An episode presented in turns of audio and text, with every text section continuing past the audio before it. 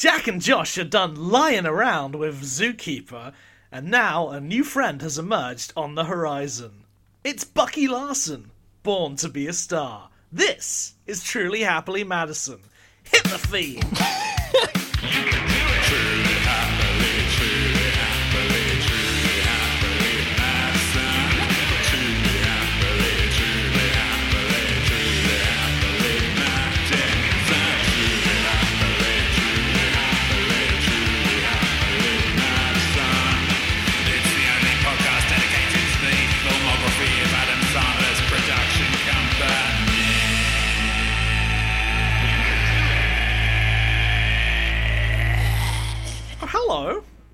Oh, hi.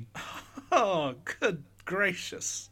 Goodness gracious me. How's it going? That was a good show, goodness gracious me. Yeah, what I remember it being good. Probably a bit dated now. Yeah. I don't want to watch it now. Yeah. Oh, like um, like, well, I think I think it's fair to say you and I know a bit about dated comedy after the thirty-one films we've had to watch. It's very good. Yeah. I like it, yeah. Straight into the pod, you're a pro. Oh no. Well, Josh Pappenheim, how are you? Oh, how am I? I'm fine, you know. Yeah, like nothing really to report. Sun shining, it's warm. Last night was the first night I slept with my window open all night. Very exciting. Although I forget I live on a main road, and so I kept getting woken up by drunk people screaming. I had similar experience, but it was uh, first night I, I slept without my pants on. So it's first for all of us. Yeah. This is the first ever. First ever. Yeah. Oh, you got your big boy no boxes on It now. was, a, it was a real excitement. Have I have I um have I ever told you about the time I went to see Agent Cody Banks? Did you take your and, um, boxes off there and then you were told to leave? No, no, but I I remember because you know it was around that period where I sort of like switched from like sleeping in pajamas to just sleeping in my undies. It's a difficult period, 18, isn't it? Yeah, and um, I remember watching Agent Cody Banks, and it starts off with him getting up, and I remember thinking like, oh, I hope this isn't a kiddie film where he's going to be wearing pajamas. he comes I'm out a big boy now. and he comes out and he's in his boxers, and I was like, fuck yeah, Frankie Muniz, you and me, we know. you, know the he gets truth. it. He gets it. It's a relatable film. Uh, terrifying insight into your childhood. Uh, how are you getting on, buddy? I'm all right, you know. I'm just living the life O'Reilly. I started a new job today. That was fun. Very good. Um, uh, I'm just, you know, none of my logins have been set up yet. So uh, I say I started a new job. I sat in front of a computer for a few hours. Um, In your house? Yeah, Oh, well, that's fine. yeah, it's fine. Um, and yeah, you know what? Each week, your hosts Jack Gregson and Josh Pappenheim discuss the entire filmography of Happy Madison Productions from 1999 to current day. Yeah. But we're not alone. A guest. A guest, listeners. Ah, this week we are joined by podcaster and Nicolas Cage enthusiast Daryl Edge. Daryl, welcome to the pod. Thank you so much for having me on. It's what a pleasure to um. Uh, it's weird to talk about someone who's not Nicolas Cage. Be on a Zoom. this is just ah. foreign territory. I feel I feel exposed. What was your first experience of watching Agent Cody Banks? You know what? I don't know if I ever had, if I ah. ever have seen it, but mostly because I'm mature as fuck. My pants stay on. Um, You were born wearing boxers to bed. no one ever seen my dingle. Any of the such wiener-based euphemisms. Oh, it's so so it's so on brand for this motion picture we're going to talk about this week. really is. I watched a film. But yes, how, how does how does it feel to be chatting outside of Nicolas Cage? Because of course you, you host the the Nicolas Cage pod, um, Cage Rage. It is Cage Rage, right? I know there's another there's Caged In as well, but you're Cage Rage. Thank you for doing your research uh, instead of inviting me on. I'm so blessed. Yes, Hey, uh, I've I've been on. well, not yet. I haven't been on, but I, I it's it's in the ether. You've technically been on in an episode that had no technical faults whatsoever. Professionalism. Definitely easy to edit and definitely not holding up the pipeline. I used to have dreams. Um, yeah, it's been um, it's good to you know you know always talk about Nicolas Cage. It's kind of a safety blanket now, but in this completely different world of um, this Sandler adjacent film, which we were talking about earlier, has completely informed my day. I woke up and I was like, right, Bucky Larson, let's start this. Well, watched it in bed, um, and then Best think, place to watch it. Yeah. best place to watch Bucky Larson.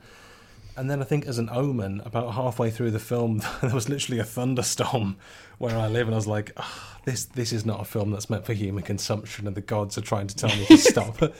um, but I have an obligation to be here on this podcast to talk about it, so here I am. Thank you Notes for fulfilling your court-ordered obligation. The ankle tag is lighting up. I've got to be here, uh, and so I am. Uh, the laser dot is shining through the window on my neck.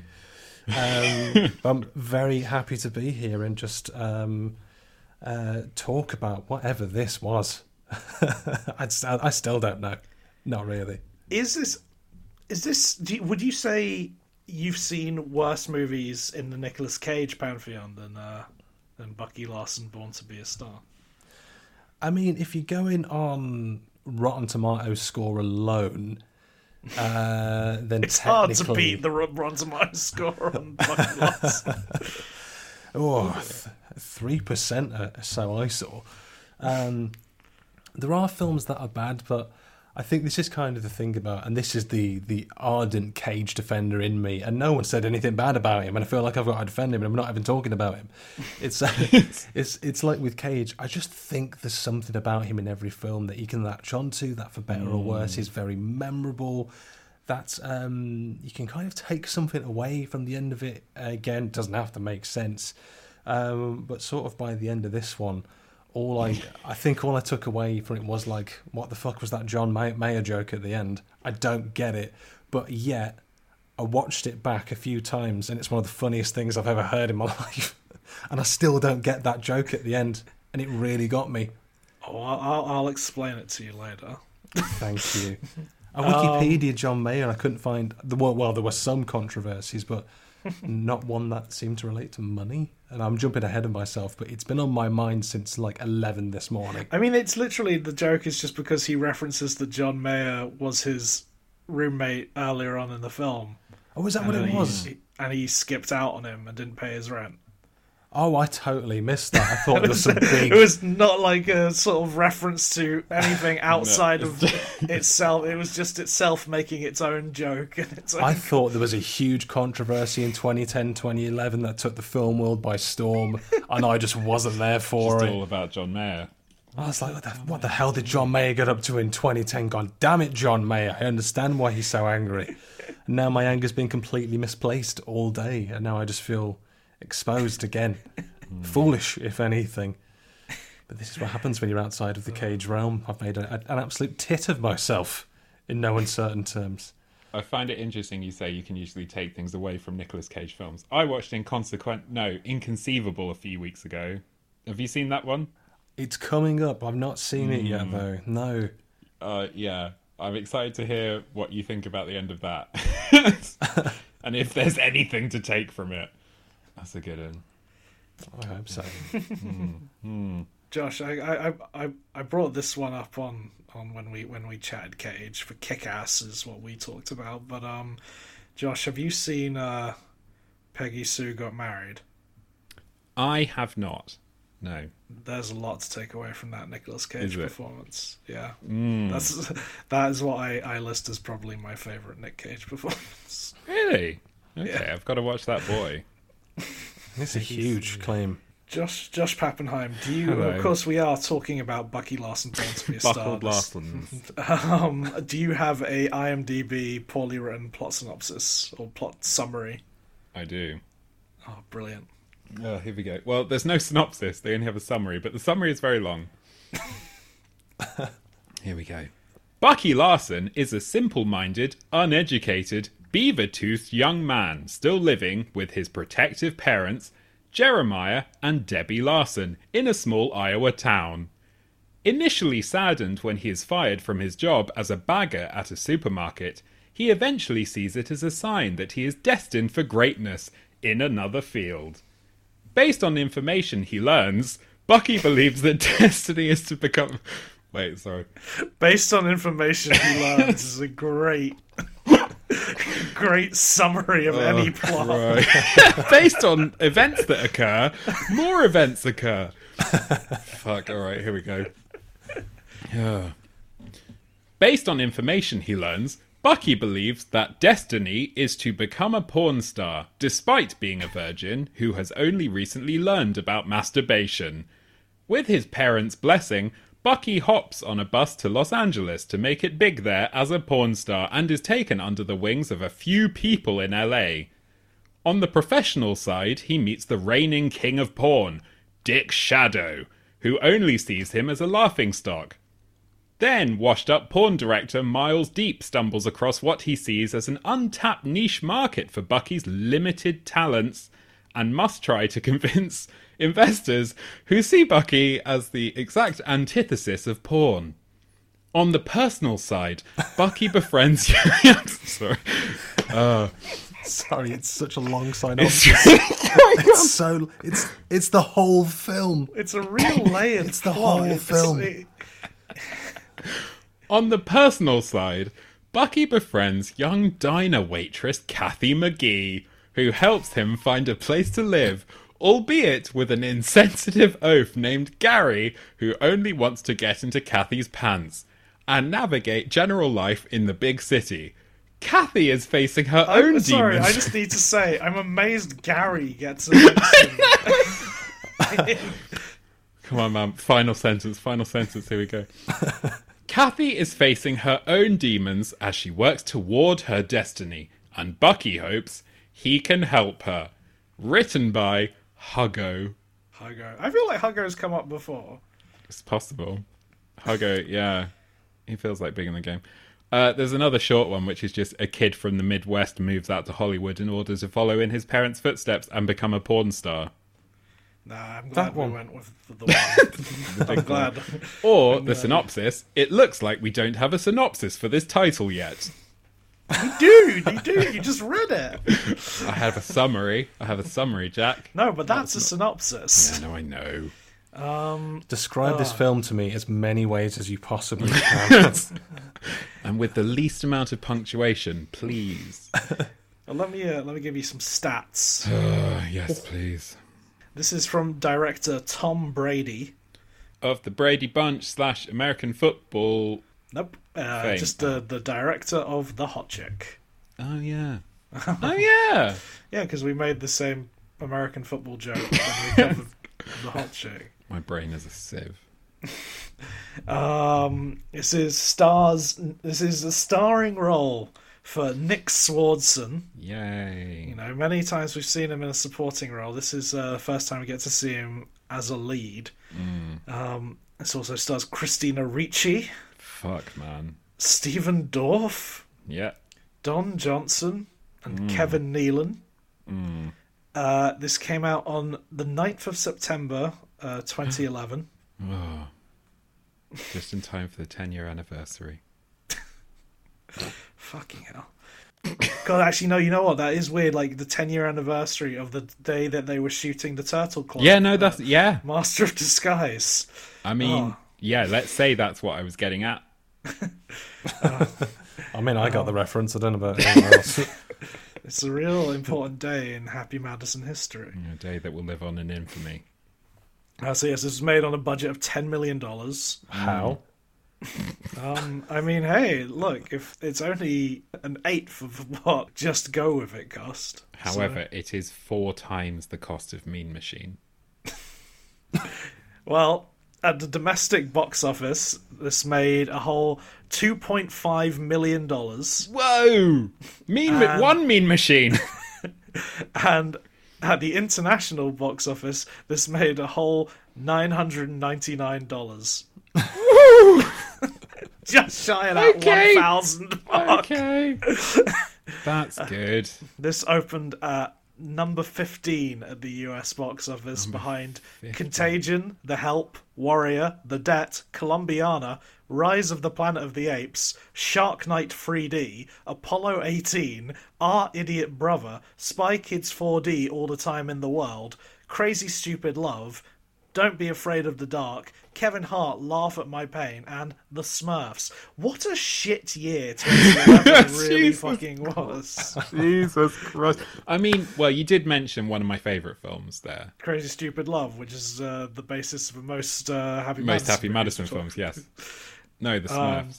no, Smurfs. Warrior. Oh, Warrior. Warrior. The basis of another Happy Madison movie. Yes, we'll get to that. Um, yeah, like just this, this going through that list, and I was like, uh, I like Contagion, but I wouldn't watch it now. Too close to Um, the home. Yeah, Too close to the um, bone. Too on the nose. One of those. To corona the virus. And of course, as we mentioned, this had a Rotten Tomatoes score of 3%. Daryl, before we get into the film as a whole, tell us what is your history with the world of Adam Sandler and Happy Madison in general? Um, I think Adam Sandler is it's kind of it's kind of a weird person to think about because I think I think this is kind of something we touched upon when we were talking on uh, the Kick-Ass episode in the future. Um, that you can argue there's some similarities with uh, Sandler and Cage in that you know for all the success that they have and for all the fame that they have, they also have a significant number of flops as well. Um, I mean, it's kind of outstanding. So I was looking on the um, uh, sort of the Happy Madison Wikipedia page just to scroll through some of the films and Font of knowledge, that page. an absolute like, fountain of youth, and it made me feel feelings all over again. And I could probably only count a few that I'd actually seen. I mean, I remember seeing Little Nicky when not too long after that came out, and I remember really enjoying Little Nicky. But then again, I would have been about ten or eleven, so I was the prime demographic for a Sandler film. Um, Mr. Deeds, I'd seen uh, Anger Management. I think when you think of the big Sandler films, the ones that everyone sort of knows him for, Click, I've seen. Uh, you don't mess with the Zohan in high school. I I really enjoyed that for some reason. So, Hacky sack um, yeah, you was do. really funny. You do. It's really good. Um, and of course, Roses are red, violets are blue. Paul Blart, Mall Cop one and two. Fuck yes. I love that little poem. That was It's really beautiful. good. Don't don't worry about it. Don't worry. It's what I do. I, br- I just I bring poetry if nothing else. um, but it's like you know, there's really good Adam Sandler films, but there's it's like there's nothing in between. He either makes something a very good comedy that does well and people broadly enjoy, or it's absolute fucking garbage. Um, and but That I, does well and people broadly enjoy. yeah, it's such Yeah, a true. weird anomaly in cinema, the realm of Sandler. Um, and it's obviously it's not that he's a bad actor or anything. A- Again, I think we discussed, we touched upon Uncut Gems not so long ago, um, and that you know not in the realm of Happy Madison, but Sandler. I think when he wants to, he can act, he can pull it out of the bag. But I think he just enjoys dicking around with the money that he's made, committing trash to the screen because he can, because it makes money, his name sells. And he's got just like this self revolving, self stimulating cycle of work. And, hmm. you know, even though I've disliked more of his production company's films than I've enjoyed, I've kind of got to applaud him for it. I think if I could get away with like putting out trash heap after trash heap, I would do it as well. And people Um, just keep coming back or giving him huge 10 film contracts or whatever. Netflix will not stop giving him films. they are all good though. I, I mean, I've not seen Hubie Halloween. I think that was the most recent one that came out.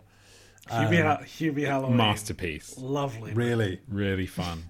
I thought, yeah, it is quite interesting. I mean, not to make it all Nick Cage versus Adam Sandler, but I think it is fun. Like, yeah, you're right. They both kind of have that min max strategy of each of them have like great performances and also terrible ones. But there is a very important difference, which is like, yeah, like you said, Adam Sandler just like is a money making machine.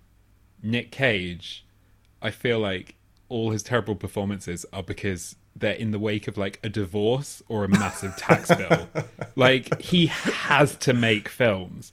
there is nothing else that he can do. Whereas Adam Sandler's just like, you know, happily married forever, just loves making money. He's just he feels so clean like a money machine. That's what he is. It's very sad. We did talk on uh, on Cage Rage about um what what why haven't Sandler and uh, Cage come together?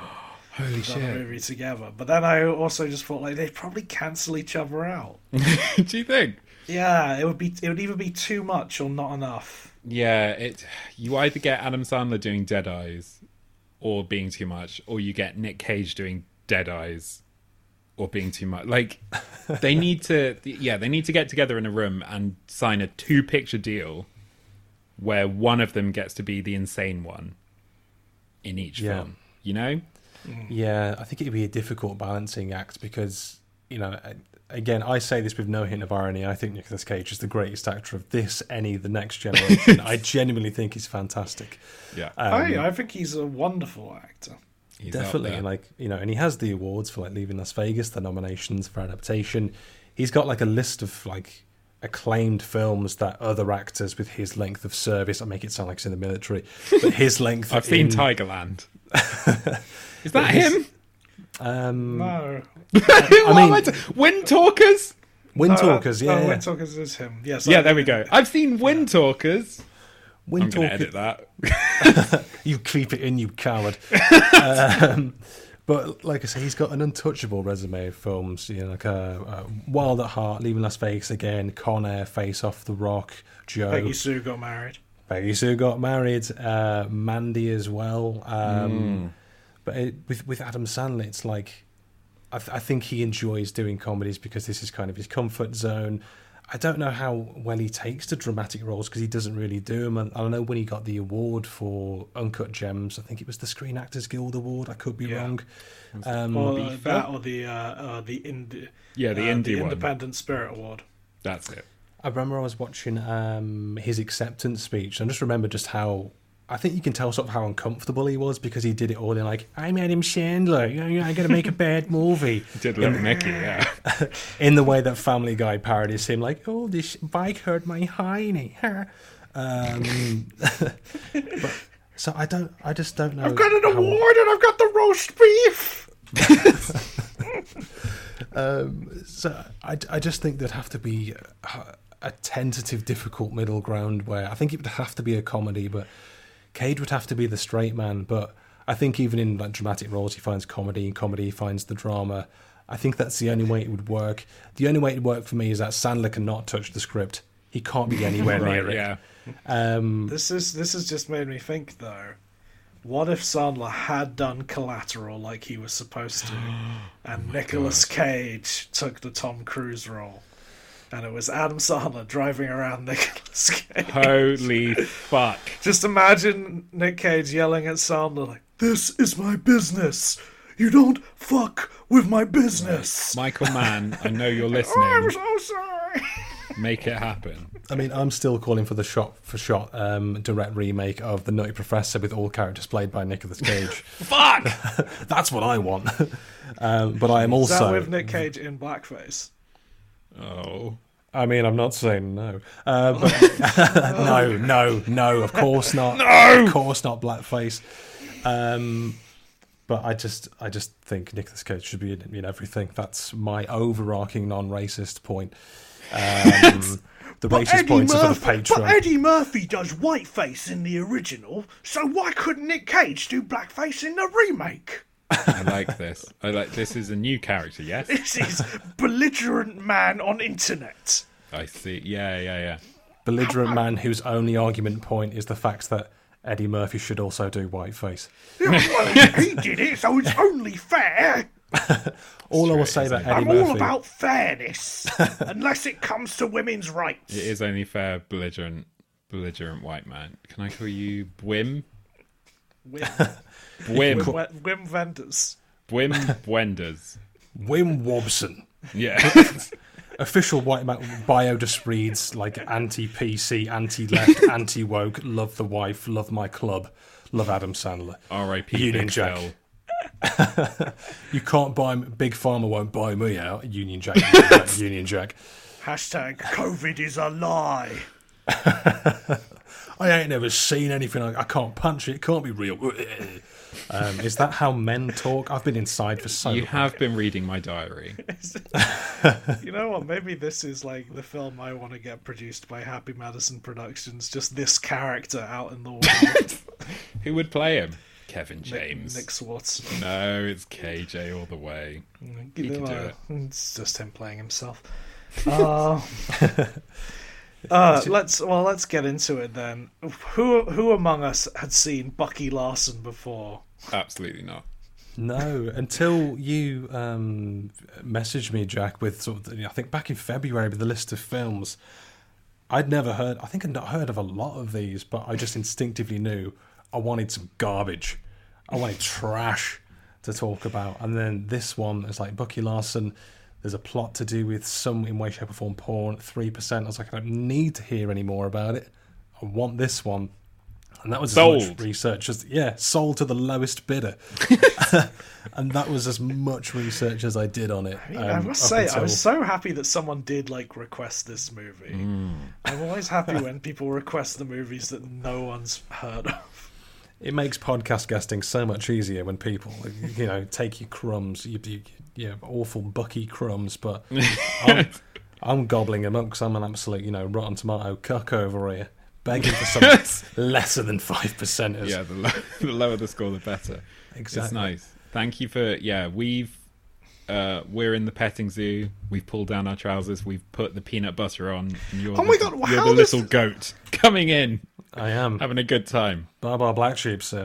For people who don't, who haven't watched this, which I'm going to assume is a lot of people, this that's how this movie starts. it's in such a bold start. Genuinely incredible. yeah, it's I just my first note is starts on a goat blowjob joke. Not even two minutes in, some guy's getting filleted by goats. It's also like it's not a character within the film. It's, It's not like a a guy, guy. who like it's it's just a man.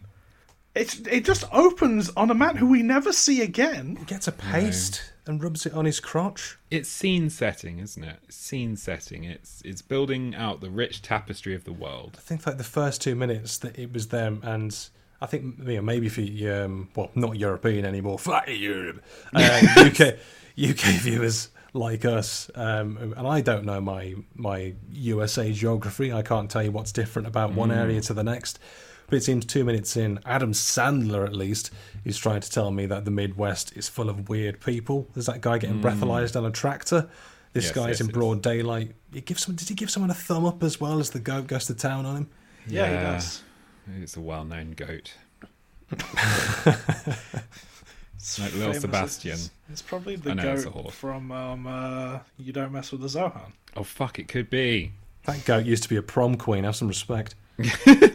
So yes, this so this movie opens with the the goat fillet show, Mm. and then moves to again something that really doesn't need to be that This the set, the set dressing for this story is so strange, in that we then move to him working in this grocery store Yes. where a man is very angry with him. Fake Gilbert Gottfried is all Matt, I yeah. took for it. Man is very angry with not like a customer is very angry with him. A guy who works with him is very His angry. boss is with him. very angry at him. and just yells at him and fires him because he hits himself. The Yeah. the man, the man, the boss hits himself and accuses Bucky Larson of doing and fires him. I mean, I'm not gonna lie. That's my first laugh of this film. it's fake Gilbert Gottfried hitting himself in the face. I only I only recognise this guy because he was like he played the main villain in a season of Supernatural, like season eight or nine, Fuck! Wow. called Metatron. He was the scribe of God. He was like the big bad, and it was. I think they saw him in this. I mean, I think they saw him. In this like that's the kind of dick attitude we want for someone associated with God in our in our show. So that means he he's he shares a role with Alan Rickman. The Metatron, yes. That's crazy. There you go. Look at that. What a guy. And also, of course, that time that Alan Rickman played that grocery store manager. oh yeah. in um oh what film was that? Hmm, Truly Madly Deeply? I No, think so. No? Love Actually. Oh, Alan. Love Actually, yes. Alan Rickman, born to be a German villain. I have hit myself, and now I'm going to fire you, Mr. Potter. I've hit myself three times. There will not be a four. Bucky Larson. Oh my god, he's also in Southland Tales. Oh, it's Cur- it's Curtis Armstrong. Oh, I didn't realize it was Curtis Armstrong when I watched it. He's in um uh, he's in loads of stuff. He was in Revenge of the Nerds, guys. He was Booger. Booger. Oh my god, like in The Hot Chick, which was also directed By Tom by Brady. Tom Brady. It's fuck. It's all coming and, together. And he uh, and um and he was in Moonlighting, which is just a great show. So many, Whoa. so many strings in the bow. I mean, he's been active since the early '80s. Yeah. Um, Curtis Armstrong. and for some reason he is just in the opening scenes of Bucky mean- Larson. Just one last thing. I don't want to blow your mind, but this film exists in the iCarly universe Because Jimmy Fallon because is in it. Curtis Armstrong also plays a store clerk in iCarly. Is this like Seven Degrees of Armstrong right now? where it's these and, and Jimmy Fallon plays himself in an episode of iCarly. Holy shit! This film ties it. I yeah right. This film may have done terribly at the box office, but I think it is a crucial part of the mechanism that keeps Hollywood going. It is, It's the, ta- it is the tapestry of life. Yeah, if you if you remove this, all of cinema falls. falls. apart. Yeah, Exactly. We've cracked Isn't it. iCarly getting a reboot now? So there's a iCarly chance is getting a reboot. there's Bucky like Larson oh, God. reboot. a 0.0001% chance that Bucky Larson could appear. Got to hop, you know, hope so. carry the fire for Bucky Larson. Shall we talk a little bit about the character of Bucky Larson as portrayed by Nick Swardson? Because it, I mean, this is a one joke movie, and the the joke is Bucky Larson. It's got Yeah. at least three jokes if you break Bucky Larson down into his constituent parts. I think that the grocery store bit as well we're talking about is also important in that it sets up one of the main jokes and is that, that every time there's a new character, Bucky Larson is insulted throughout the entire film. Yeah. Is he's just bullied relentlessly. this is a running theme in Happy Every- Madison movies. I had a But it's feeling. been a while since I feel like we've had like a loser character. It's been two movies. What was the, what was the last one? Zookeeper. N- different type of loser. Mm, I guess like it's been a long time since we've had like Bucky Larson reminded me a lot of Deuce Bigalow, yes. and like Yes, just yes, like yes. like a loser who is so hapless. Mm. You know, like Zookeeper at least is like vaguely capable. He is a zookeeper after all, Maybe and a car salesman. Blart. Blart again is vaguely capable. I mean, he definitely applies himself, the old Blart. And, he's, and he just defends them all. he does. He he is he is a hero in a sense, and he has like he he has a purpose. You know, he does he follows through on what he does. Yeah, but I get. Bucky Larson doesn't. Bucky Larson is a pawn. you know, like he is He's a he's a pawn. he is He's in, in, porn. porn. Jack. He is one pawn. He is he you know he is just he just exists. He doesn't That's impact suppose. anything really. He just sort of goes from scene to scene, and and sort of is just like, oh, here, here, what would this scene? All these scenes could just take place normally if Bucky Larson wasn't in this movie, you know. Yeah. I mean, you could say there's only two characters I can think of that you can say that about. One is Bucky Larson, and the other is Mr. Bean. if you take them out of the equation, everything's fine. Or Mr. Magoo, maybe I don't know. This So, reminds me, you I watched like- a Mr. Blobby clip earlier, which I haven't watched like anything of Mr. Blobby in years. and I was just like, Does it still hold up? I, it it just really upset me because he's just he's just quite like a constant barrage of disaster. He's malicious. He is It was deeply hi- malevolent. It was him meeting Hyacinth Bouquet from Keeping Up Appearances. Oh, I hate that. Really, I really hate that. I, d- I kind of want to see this clip now. I want to see. I want to see how it plays later. out. I don't think it exists. I think this is a dream. Um, she's not very happy to meet him. I'll tell you that much. I can imagine. They don't get on. Does it go blobby blobby bucket blobby? It's like, kind of it's kind of like that. Fuck's sake. I think in in my head, I have to imagine that there's like a, they catch each other's eyes across the room. There's just like a slow lean in, and then the husband walks in, like synth, blob, and then it like ends on a cliffhanger. you know, will, will, will Hyacinth Bouquet will she continue the long-standing marriage of her husband, or will she elope with a demon? Will she follow her dreams and gob on his blob? Wob wob, gob on But yes. So Bucky Larson is sort of a, a human Mr. Blobby. He's like he's just very strange. Like it's, uh, so, the joke is that he has buck teeth. he has Bucky. yes. I, I, I'm pretty sure that's Bucky. where the name came from. Um, uh, What's Bucky short for? what's he called in um, Mm, Buckalicious. James? Yeah, but his name is James Bucky Barnes. Yeah, So like James James Bucky Barnes. the name Bucky means little buck. What the fuck? Isn't What the his, fuck are you isn't trying to his tell me? middle name in in Buchanan. in- yeah, isn't Bucky in the Winter Soldier is is Buchanan? So yeah, maybe he's called. Bucky Larson, Winter Soldier. Now there's now there's the spin-off I want. Uh, I'd I'd rather that than what we got. Um, I found that there's a, there's a, there's an Irish racehorse called Bucky Larson apparently.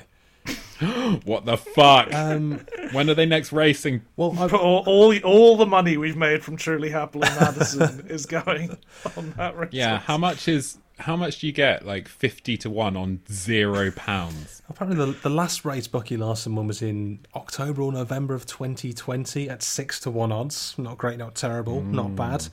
Apparently it's 18. And I made notes of this because it just felt relevant and right at the time because I wanted to compare the Larsons.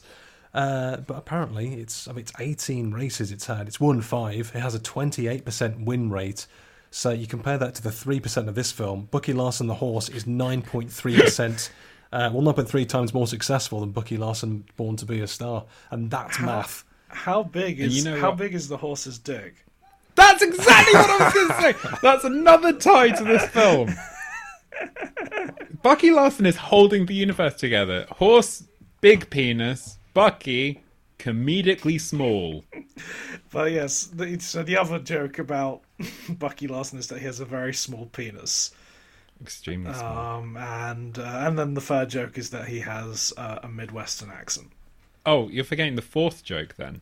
Well, he's got a bad haircut. He's got a bad haircut. This is it. Like that's it. Like this is like they came up with this character. I assume this is like a character that like Nick Swardson was doing, Yeah. or like or like he like sort of came up with, and then went to like Allen Covert and Adam Sandler, the co-writers of this movie, mm. and said like. Oh, I've got this great character. Can we build a film around him? Please. I just imagine the the pitch was imagine a simpleton Well, that's and and, and there we go. well, that's truly happily Madison all, all the way Yeah, down. that's all of it. Um, But yeah, this yeah this film is just like it is following the misadventures of this guy who just doesn't get life. I guess the there is something quite terrifying about some of the situations he's in. The scene where he learns to masturbate. Uh, uh, Ugh. Ugh.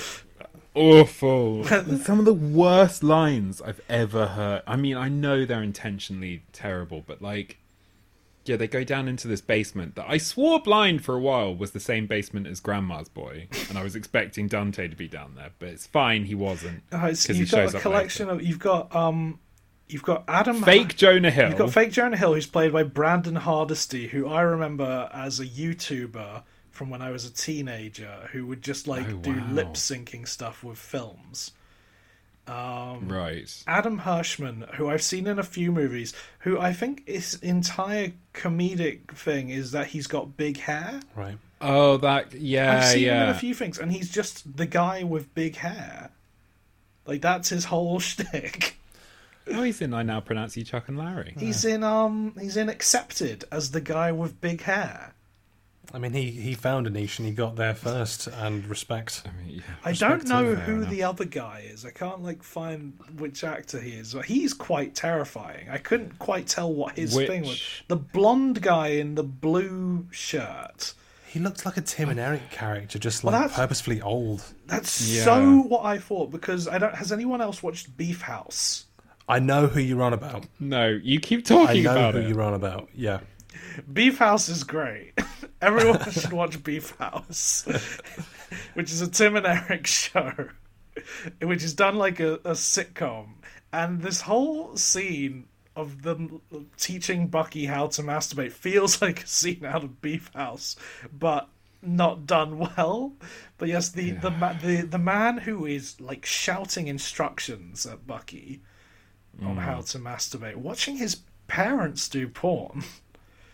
Um, do you think they know? No, they don't know that before they put the film on, do they? No, Or but do why they? did why is that the film? They like setting up a projector to watch it, so I feel like they they must kind of know what they're getting into. If How did you watch porn as a child, Jack? Some of us are connoisseurs. yeah, you've got to get out the 1980s projector and set it up in your parents' basement. solid line from Bucky asking if it was a robot head, and Big Hair Man saying, "I wish." Ugh. Uh, This scene was like how many how many masturbation jokes can you fit into sixty seconds? And there were a lot. what jokes? It had lines like, so, so I guess Bucky must have been like, "What's masturbating?"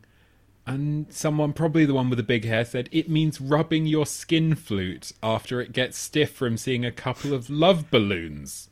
Yeah, Horrible! And then later says something along the lines of, Inflate your fun tube. And then someone, keep a hand free in case you want to poke on your fun button. I think that was all like fake Jonah Hill. Oh, it could be. I- They all feel like things Jonah Hill would say in Strange Wilderness, but transported forward in time. Yeah, I just, yeah, this, and yeah. So we find out he's watching his parents. One of his parents is uh, his dad is uh, is the granddad from uh, from Gilmore Girls, which um, Um, was upsetting yeah. to me. or as people might better know him, the dad from Richie Rich. He is also the dad from Richie Rich. I also think he might have played Herman Munster in something, or that might just be because his last name is Herrmann and he's tall. What a range of fathers Common there. misconception. I think it's well, well the the, the, the parents' porno, the farmer in the smell. He did play Herman Munster. Oh, Ah, brilliant. Herman Munster starring in what? the farmer in the smell. In the um in the uh, TV movie Here Comes the Munsters. very good. Why didn't I look at the cast list before? Because I've spent the last two days since I watched this waking up in cold sweats going, was Jonathan Loughran playing the bondage guy who jumps in the pool? And it was! Yeah. For He all did. five seconds. Yeah. Um. So yeah, Bucky learns that his parents are porn stars. He he or were porn stars in the seventies. They don't really have sort of a very good explanation for why they were. They're just sort of like a guy saw us on the beach and decided to put us in a porno. Um, and then he decides that he's going to follow in their footsteps, and he goes to California. And we're introduced to Allen Covert as a man in a uh, video, a porn video store. Yeah, I mean, I mean Yeah. where where else would you go? He, he wants to be a super duper movie star. He's not phased at all by the fact that his parents are quite well known porn stars. He thinks it's his destiny to also fornicate professionally. Um, and I think you know he's listening to MMMBop on the coach on the way to the Hollywood. He's sleeping on a pig. Um, yeah. I really got annoyed when Bob came on just because I was just like, this just feels like such a fucking basic joke. Give him something weird to listen to. I Have him listen to scream metal on the way there. Oh, yeah, yeah, yeah. Yeah, just a very pol- polite. I think it's like he's he's a simple man listening to almost simple music, and I feel I'm being very detrimental of um, MMMBop on the Hansons. In some way, he could be the missing fourth Hanson, and rightfully should be hmm. the missing fourth Hanson with those. The, Maybe that's the joke. The Hayday maybe maybe his maybe his actor's secret is that he also thinks that he is the fourth Hanson maybe and this was left behind. maybe this is a great film, and there's so much comedic subtlety, and we're the losers, trashing it over here. I mean, you say that right, but I did laugh. I did laugh. But I'm also going to go out on a limb and say this is the best film that we've seen. Okay, no, you're an idiot. Because about three quarters of the way through, I had an epiphany, Jack. Yeah. I saw through time. I think these films are parodies of films. No. I think this film, and this is what I was trying to talk to you about earlier, but without giving too much away. This film is if you take the base elements of a three act structured, I want to get something by the end of this film, you know, humble beginnings, they go out somewhere, they start making something of themselves, they meet a girl, that's happening. Mm-hmm. They get bigger, blah blah. blah they lose themselves, etc. That is this film, but just pared down It's to its base elements it's a, and then warped through a horrible mirror and it comes out as something grotesque but doesn't it say more about the film industry jack than any of those films this no, film No, Josh, is the keystone this is the rosetta stone that the archaeologists will look at and they will understand culture No. and i truly believe that This is just like your fucking uh, tardigrade uh, tachyons tachyon stuff from last week.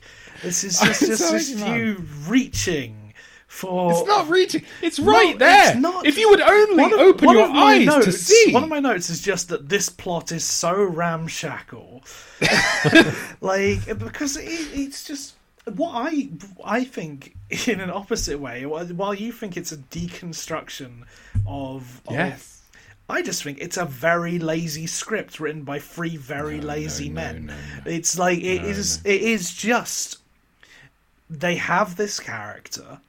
They think porn is very funny, very funny. Um, which I don't think porn is that No. funny. They they've seen Boogie Nights, um, which this film is sort of parodying in a way. Um, and they're just like, okay, we're going to write something. It's going, and we'll hit all the beats that sort of normal movies hit, but Yes, yes, all yes. we want is just to have this character be out there and having fun because he's so funny, and porn is so funny. Also, like I, I think, like the there is, the last act of this movie is the shortest last act of any movie. Yeah. I did, yeah, I it- it got ten minutes to the end. I was like, they're still they're still on that that second act that second act pinnacle. Nothing's nothing's progressing yet. So yes, as, that's as the film goes on, minutes. Uh, Bucky develops a relationship with Christina Ricci. She is the girl Good he God. loses his virginity to, Hmm. and he um, she leaves him very abruptly. We're then told in a flashback yeah, that Don Johnson, who is Bucky's backer, is the director who wants to make Bucky a star, told Christina Ricci to leave him for reasons. Um, the reasons make sense. I don't even remember what the reasons are, Josh. She's gonna hold him back from following his dream because he wants Bucky to fuck, rather than yeah. Listeners, if you haven't seen the film, Bucky is a porn star, yes, but he has a hilarious problem, which is that when he sees an exposed breast, he comes wildly and uncontrollably from his tiny micro penis. So violently, in fact, that it will shoot across the room and outside of ha- outside of rooms, even. My uh, one of my notes. I have a few notes that I've just noted down. What is terrifying in this movie, and one of them is Bucky coming. Yes. Sorry, Darren. I feel like we've not asked you. How, what do you think on Josh's theory that this is uh, that this is a secret breakdown on Hollywood's cinema? nonsense. No, no, no, no, no, no. Absolutely. I do think that sort of idea does exist. I do think there like there are people like Tim and Eric who do sort of stuff like that. I don't Yes. think it's this movie. Yeah, I mean, there's nothing obviously inherently wrong with setting a film in and around the adult industry or trying to have a kind of composed breakdown of Hollywood and the vanity and the pursuit of the dream or anything like that. There are good movies Um, about porn. Boogie Nights is a good movie. That was one of my first notes. Is I wish I was watching Boogie Nights. You wish you were watching way Zack through. and Miri make a porno. No, It's like I think there are the, the very, very you know gnawed and rotten bare bones of a better idea here, but I just think for me personally, and even though there were scenes mostly from Gary that did make me laugh, um, whether I liked it or not, I don't know. The film just felt very sneering from the first frame, just a bit, bit just aggressive and punching down and bullyish mm, and just bullying. Mm, mm. Um, you know, in some respects, it's just childish high school level, a little bit vile in a lot of ways because it's not making a point. You know, Bucky never really defends himself. He doesn't massively overcome anything. Everything, excuse the pun, everyone does everything else for him. And I, I think the whole point is that they've discovered his small penis. Um, there's that whole back and forth of whether he can make it in the industry, but because he basically ejaculates on site at the exposure of breast, screeching like a baboon on fire, I think it's worth to add as well. Um, it's Miles Deep basically takes a huge punt on him and says because he is so small and um, you know and no one's as small as he is, he therefore makes women feel better about their partners who have small penises. Um, and that's why he becomes so successful because he's a he's a confidence booster to um, people in confidence crisis in their own relationships. Um, no one would watch these. but no, but isn't this the story you have just described? Is Adam Sandler's origin story? This is an autobiographical deconstruction of the Hollywood industry because Adam Sandler is Bucky. Adam Sandler is a guy from the Midwest. Adam Sandler, as we've many times said, was Adam Sandler's not from the Midwest. Oh, I don't. He's from the. He's from a. He's from a coast, but it's not New York. It's up from there. Yeah. I'm going to say that's the Midwest. It's Up not from proper. New York is not the Midwest. He's not from New York. He's not from LA. It's the Midwest. He finds out he's good at one thing and one thing only. What's that? It's making weird noises with his mouth, like Bucky. And he also goes too far at too little, like Bucky. He then gets brought into the Hollywood machine and taken advantage of as a one hit wonder that just keeps But he doesn't get taken advantage of because he runs his own production company and Well, yeah, no. See, this is the thing. Yeah, so when Bucky reaches, like, when he when he frees himself from from the from the porn industry at the end of the film after getting all the accolades, the accolades that Adam Sandler got, not not awards, but accolades, you know, like money for the wedding singer. for the wedding singer, for for the water boy, for the other one, Big Big, Daddy. He then gets out of that machine and he decides to go off and do something for himself. He decides to go and open up a restaurant, a restaurant that serves shit, like Adam Sandler setting up Happy Madison Productions. This is the origin story. You know what, Josh? You know what? Because I think you're wrong. but But you know, you know what? Someone who might agree with you is uh, is actor and writer Nick Swardson. what's he said? Who uh, Swardson came out and uh, he dismissed the negative reviews, Good, good on him. and he good on him. he said, "I knew the critics were going to bury us because of the acting, how it was written and directed." None of those reviewers were psyched to see Bucky Larson and laugh. They go in No. with the mentality, fuck these guys for making another movie. Mm. They go in there to kind of headhunt. It makes me laugh because it's just so embarrassing. It makes them look like such morons. Jokes on all of us, right? You see, He also com- he gets it.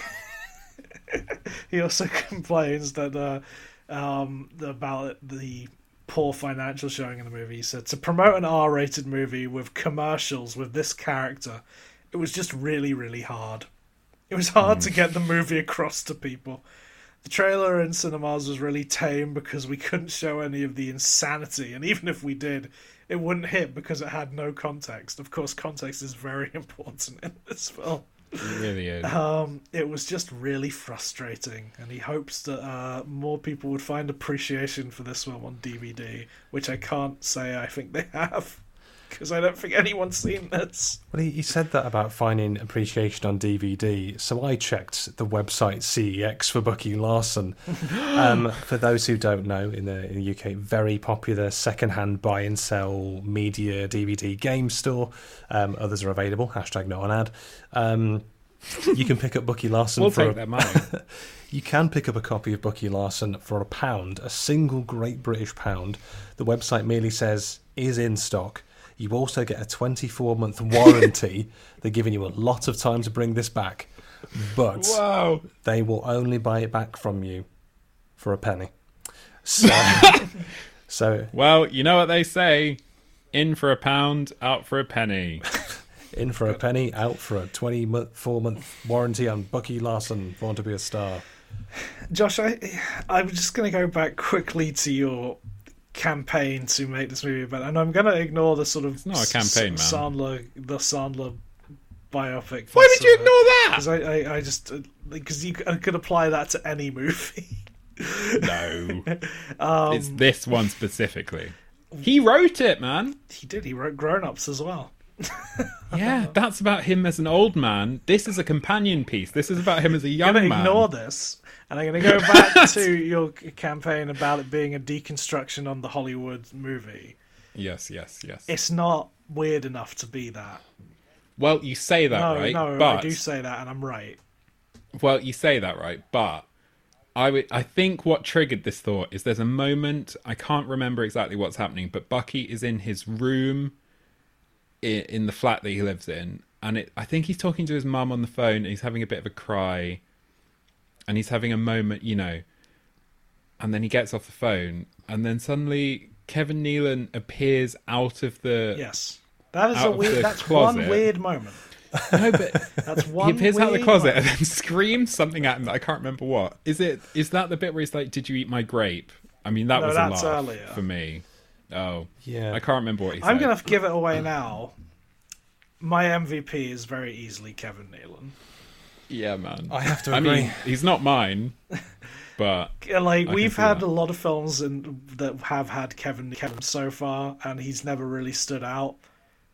He's great in this. He's so aggressive Hmm. throughout all the film. He just hates Bucky from the get go. that scene you're on about the grape, this was after I think the first time he's been told he can't be a star. Miles is saying, Look, I'm just being honest, you're too nice, you're not out for this. So he's crying and snotting, and then Gary comes in, and this direct quote is, Did you eat one of my grapes, you son of a bitch? And I yeah, that's it. Did you eat my grape? Is that why you're crying, you son of a bitch? The, Incredible. The grape is a recurring joke as well later because um, Bucky buys his own cereal, but he's like, "Hey boy, you got, you're going to use some milk?" And he's like, "No, I don't have any milk of my own." So he fills his cereal with tap water. Then later, when he's making money from porn, he fills the fridge with milk as like, like a nice joke. gesture. And he's like, "Where the fuck am I going to put my grapes?" And I was like, I thought it was brilliant. So this is it. Like I would agree with you more, Josh, if there was more of that. If this if this film was m- more strange characters populating it. Like the fact is, you have characters like Miles Deep, who is a character who would appear in sort of any movie. Like he is like he's this Don Johnson playing a porn director. There's nothing sort of weird or parody-ish about it. It is just that. Same for um Stephen Dorff as Dick Shadow. Like Yeah, there's th- there's not guy. enough of it to like I, I'd argue that a better example of what you're talking about would be something like Orgazmo, which uh, you Hmm. know again tackles the porn world and does it in that sort of Trey Parker, Matt Stone break down what a Hollywood movie is style way. Hmm. Um, I I mean, I'm not going to concede, but I do understand and agree with what you're saying. But That's not the point, because I've said it now, and I'm not going to retract it. This is the greatest film. Yeah, it's not. I've ever It's seen. not. um, I was just thinking about your point, Josh, and what if Adam Sandler is actually Dick Shadow? Fuck. Yeah, but who? Oh, what? Oh, so this is Nick Swardson's. Yeah, and yes, Dick Shadow is the big boy. He's Adam Sandler. wouldn't wouldn't Adam He- Sandler be? What if Adam Miles Sandler is all of these characters? Wouldn't- yeah, Adam Sandler would be Miles Deep. Yeah, but who's Dick Shadow? There's a Happy Madison verse, and it Ben turns out in the last film these are all in Sandler's Yes, head. Ben I just think it, Sandler could be Shadow if I think if you look at Hmm. if you look at Shadow, you're kind of winning me over. I'm not going to lie here. I'm just going to buy into it for a minute. if Adam Sandler is Go deeper, Shadow, go deeper, go deeper, go miles deeper. just like Inception. um, in the in the overarching Happy Madison sense, you know, this is Dick Shadow is is well, quote unquote, the bad guy in this film, just because he's, he's the only person who really stands in Bucky Larson's way, and he's the first person to really make aggressive fun of his micro penis, pushes him off a roof into a pool. Um, but then by the end of it, you know, he's had that bad date with Kathy, but then he looks over and there's still that, that harem of beautiful women still ushering him over. He doesn't get his mm. comeuppance. He's still successful. He's still going to, you know, get the girls in the end, like in the bad guy sense. And maybe in the sense of Adam Sandler, he makes all these bad films, but he'll go on being successful. They are the same person. Yeah, Matt. Fuck. I like that. I like that. Oh, you like that well thought out one, but you don't like my cobbled together one. Fine. Well, I'm going. Adam Sandler is Dick Shadow and Bucky Larson. Oh, son of a bitch. I And don't Miles like Deep, that. because this is a I don't film like about that. self No, I'm actualization. not into that. Adam Sandler is his own worst enemy, holding him back, and he's also his best friend, encouraging him on. And he's also a scared little boy with a micro Dow, penis. Dow, heard if it you here said first. the same thing, I would agree. I know that's true. I know that's true. I think this. So this film really is actually Fight Club.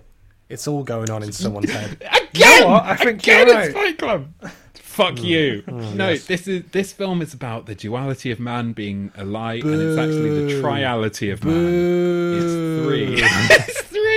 It's it's Catholicism. The Father, the Son, and the Holy Ghost. Nick Swardson. No, Miles Deep is the father. No, the father's um, Nick Herrmann Swardson is the son, and no, and Stephen Dorff, Dick Shadow is the Holy Ghost. He holds him to account. It's the Lacanian Big Other and the little. As much as- and uh, the uh, know, Shadow. look, look. Dick Shadow, the Shadow is Lacanian. Fuck. As fun as We've this done is, it. Josh, I think we actually do need to discuss the film.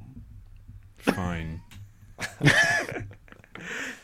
Fine. Get us to talk about things like Can we talk about a lot of good micro penises are like vagina jokes. Can we talk about the actual jokes? Because there are jokes in this that did make me laugh. Go on.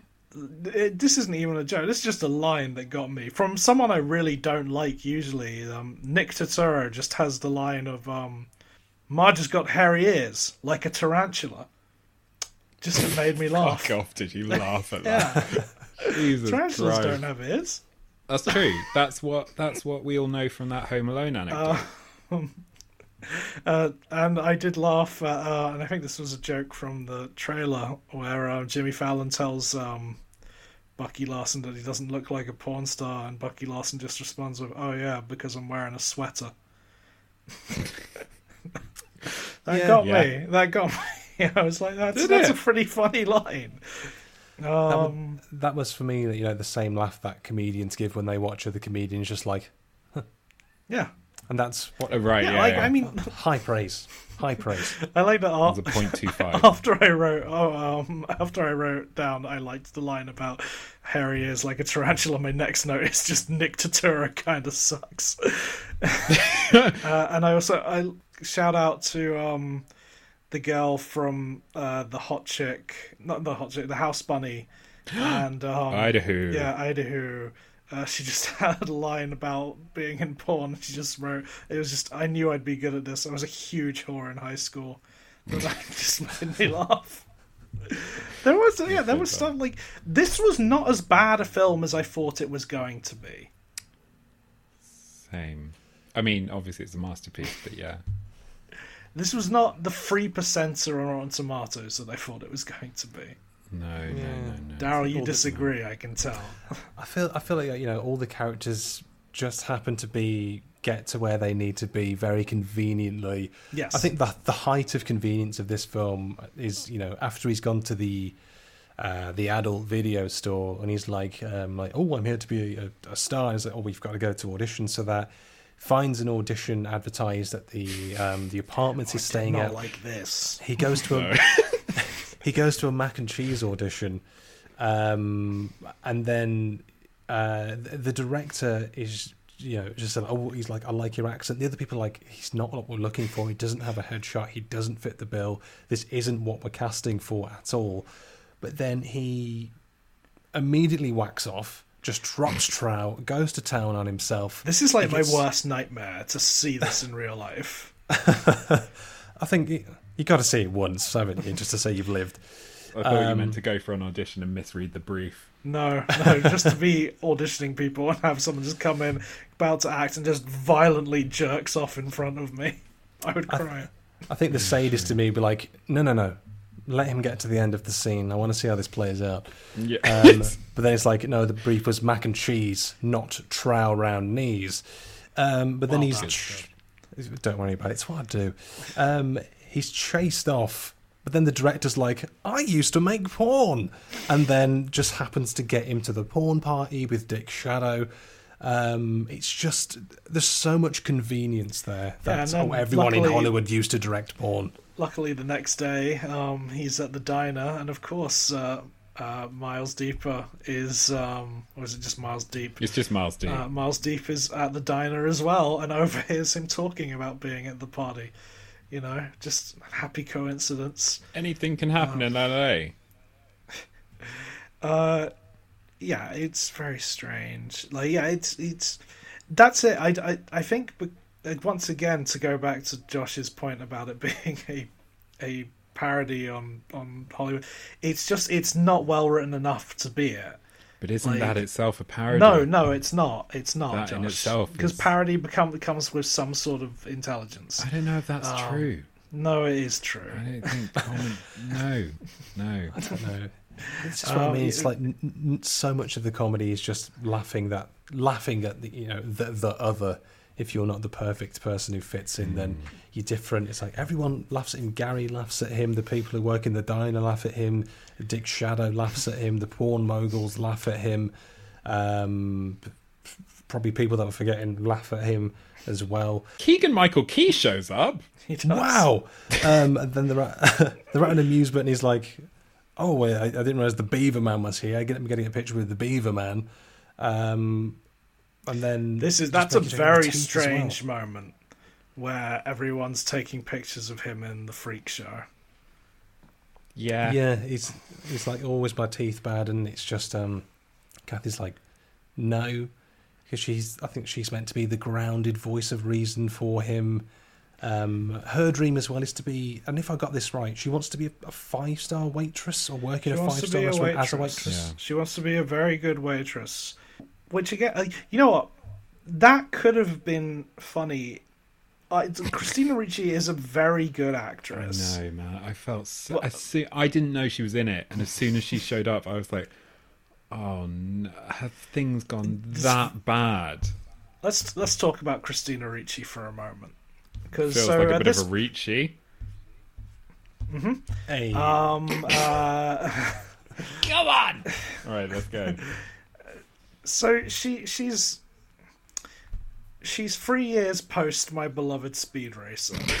Fuck. Okay. And unfortunately, it does. It looks like Speed Racer did not help boost her career, um, because post Speed Racer, she's got the animated motion picture Alpha and Omega, um, uh, New York, I Love You. She's in. Um, Just lots of films that don't really exist. All's Faire in Love, which is a, a Renaissance fair comedy Brilliant. um, a sort of horror film called Afterlife. She's just sort of yeah, like this is very much the downfall of her career is around this time, and I just don't see what she's doing in this because Christina Ricci is a name, Yeah. You know that that's a name that people know. It feels like she could be in other stuff. I've never heard that she's difficult to work with. No. But and also the weird thing about this is like that role. If you're going to do that waitress joke, you need an Anna Faris.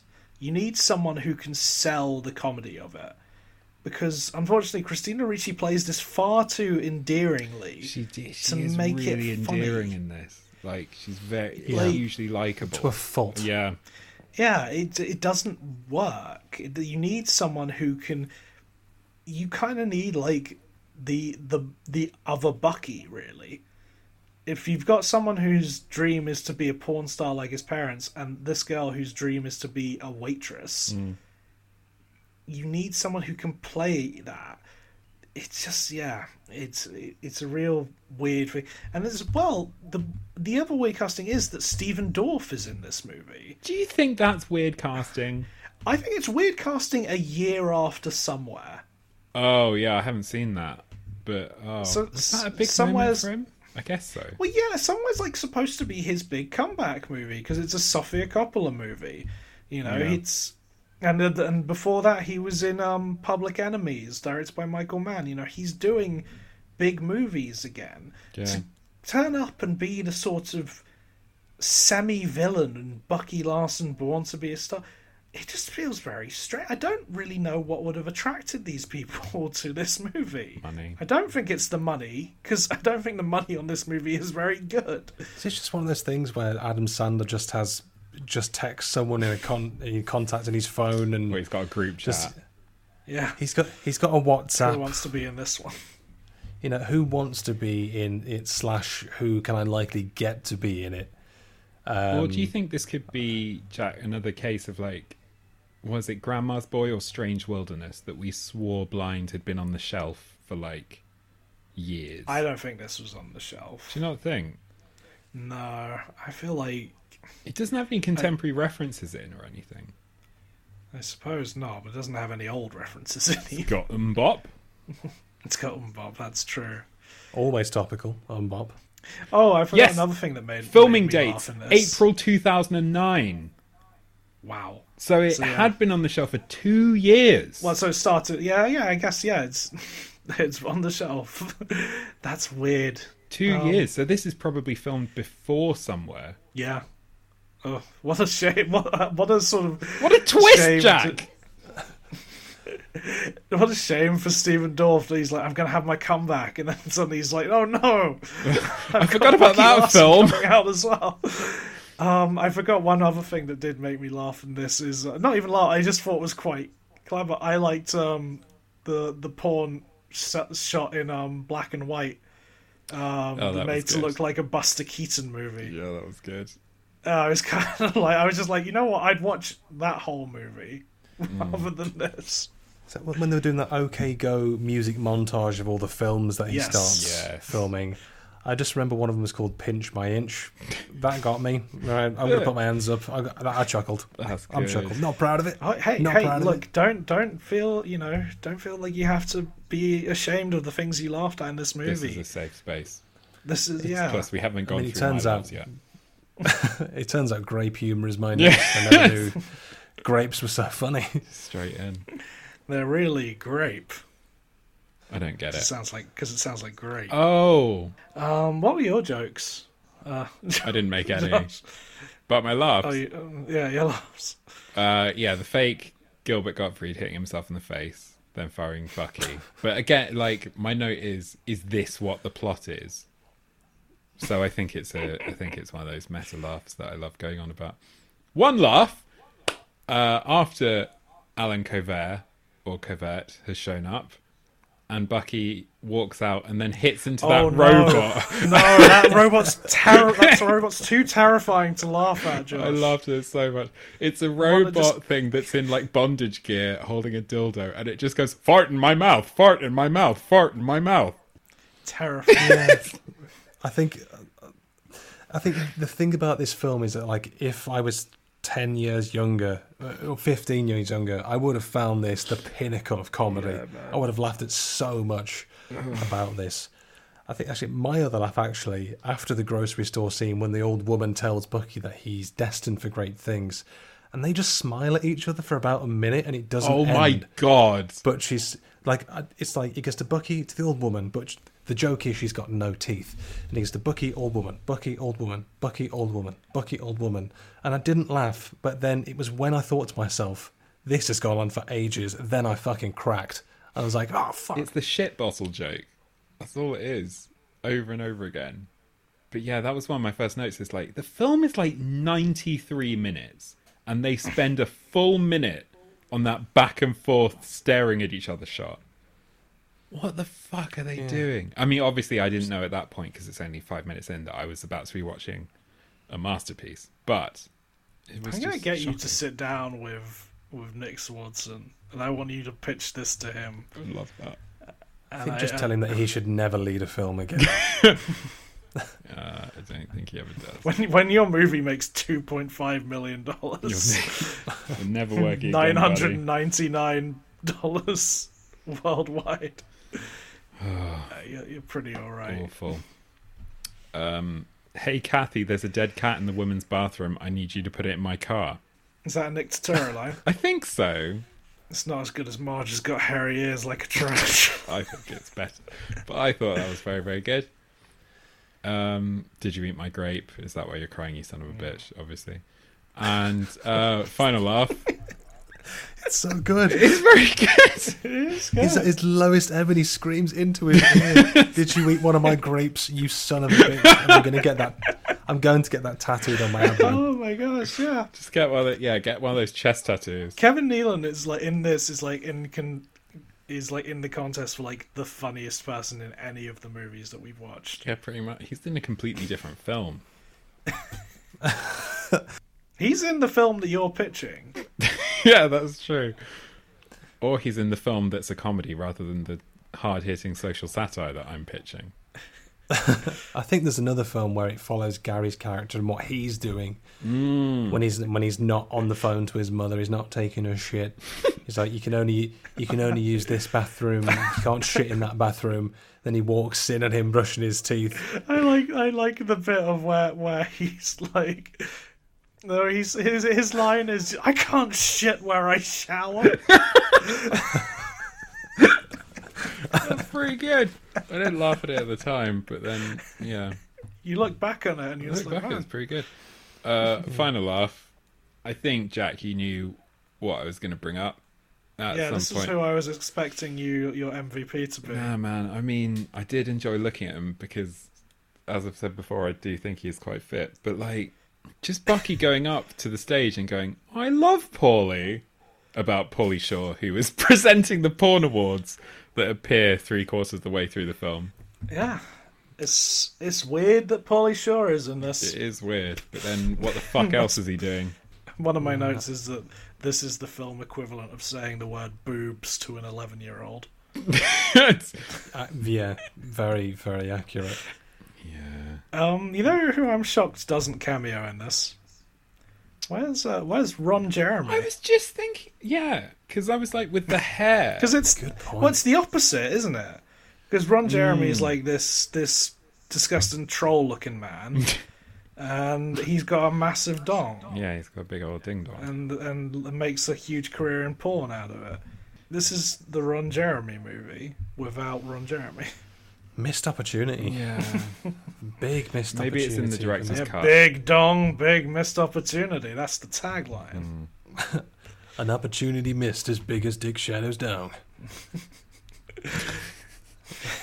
Just gonna let that one It's sit. good. I like it. Oh, he Yeah. retired three hours. Ron ago. Jeremy's in in Orgazmo as well. So Mm.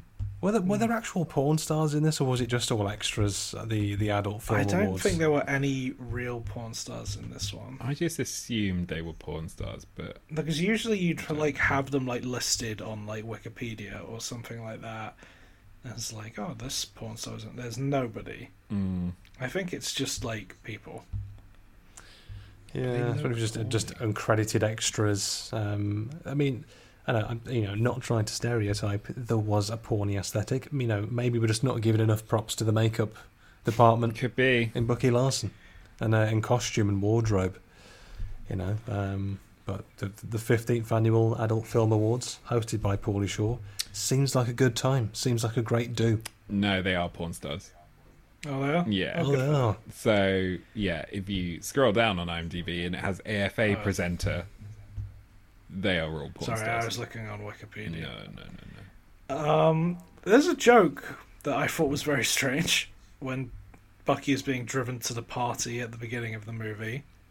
He's in a convertible for the first time, and uh, and um, who is the driver? What's the actor? Um, Mario Joyner Mm. says, "Oh, stand up, feel the breeze." And when Bucky stands up, there's just a fart noise. But there's no reaction to the fart noise. It's It's just the director that farts. I couldn't tell who was farting. I assumed it was Bucky because he was standing. because I I wasn't my take, and I, just- uh, I get this is sort of the child of me. If you're gonna have a fart joke, I want to know who's farting, as a mi- bare minimum. I thought it was some throwaway gag that he was um the director was getting Bucky to stand up just so he could fart, and then Bucky Yeah. wouldn't smell it. It, I guess you know it kind of loses the point, even though it's like an open top car. he just got bugs in his teeth. yeah, Um, because that's the weird thing is like there's a joke. There's already the joke they're doing is that there's the bugs in the teeth joke. To have the fart joke in there as well, it's very You confusing. know, no, it's, it's a lot. just it just goes back to you know old double stack Sandler. He knows what one joke is. He just adds another in for pointless for nothing. I was I was going to ask, you know, is is this a recurring theme of the Happy Madison films? Is there like at least a fart joke per Madison film? Is there is there a quota Oh. of I feel like flatulence a- that has to I be I can't met? remember like the last good fart joke we had. I can't remember any. I don't think there was a fart joke in Just Go with it. No. Um, I'd also like to retract my previous statement. It turns out just the first person I clicked on was a porn star. The rest, the rest are actors. So there is one porn star in amongst those presenters. The rest are all actors, and some of them are Happy Madison staples, which is interesting. like at the 45 minute mark of this film, Hmm. he has still not become a porn star. like the first act is the reason that there's like no third act is because the first act is like half the goes movie. on forever. But you know what they say about porn, Jack? It's good porn is about making the Is this a real saying? though it's about you know it's about the build up isn't it jack it's about the it's about the tension ramping Yeah, maybe it, it's, and do then you think it's like the it's like cum. um the the at the fir- the third act is like a representation of Bucky coming oh yeah because it comes out of nowhere and and it just ends. it just ends yeah and sometimes it happens It's twice the, the, the grabbing of the wang, the pulling, the inevitable release. Yeah, exactly. The three act structure. there we go Cock it's form. like michael caine said there's the there's the pledge there's the turn and then there's the prestige ejaculate. The ejac- then there's the big cummy Uh, I, I only ever act when I'm at least semi erect. It's the only way I can act. I haven't seen the film, but I've seen the erection it gave me. if you've ever seen me sitting down, I was waiting for the Viagra to overtake my brain. I love the trip. Was it Bucky calls ejaculation like the sparkle brain Oh, or the something? brains. Yeah, brain sparkles. that's quite endearing. yeah. It's kind of nice in its own. I, yeah, I guess part of the character simple. I really don't like how he's like coded as like a child brain the entire way through. Yeah, it's Hmm. there's just there's there are moments in this movie, yes, where I laugh, but there's not enough in this movie to actually declare it to be the best movie I've ever seen. Well, Like, this being said, though, I mean, now I know the context for the last joke, the John Mayer joke at the end. That clip in itself exists no context on YouTube. That 11 seconds when Gary runs in. And I watched that five times in a row. And bearing at this point, I didn't know the context of the joke. It got funnier and funnier and funnier every time. Here's a good Because he- yeah. He runs in like you son of a bitch. Bucky goes and I go, and then he says, "You're like John Mayer, just like John Mayer." Bucky turns to cam, freeze frame, music credits. five out of five. You of can five. find it on YouTube. You can find it on YouTube. I Why- implore why you. How is that? It's such a. ah. The, the the whole Gary of it all annoys me. Because like it is that thing I think I brought it up in last week like because I quite like that dance sequence in Zookeeper and hated the rest of it. And like I don't like it when a bad film has one good element. And I'm just like I put I like Gary. I would I would I would just wish the whole film was bad. Uh, yeah.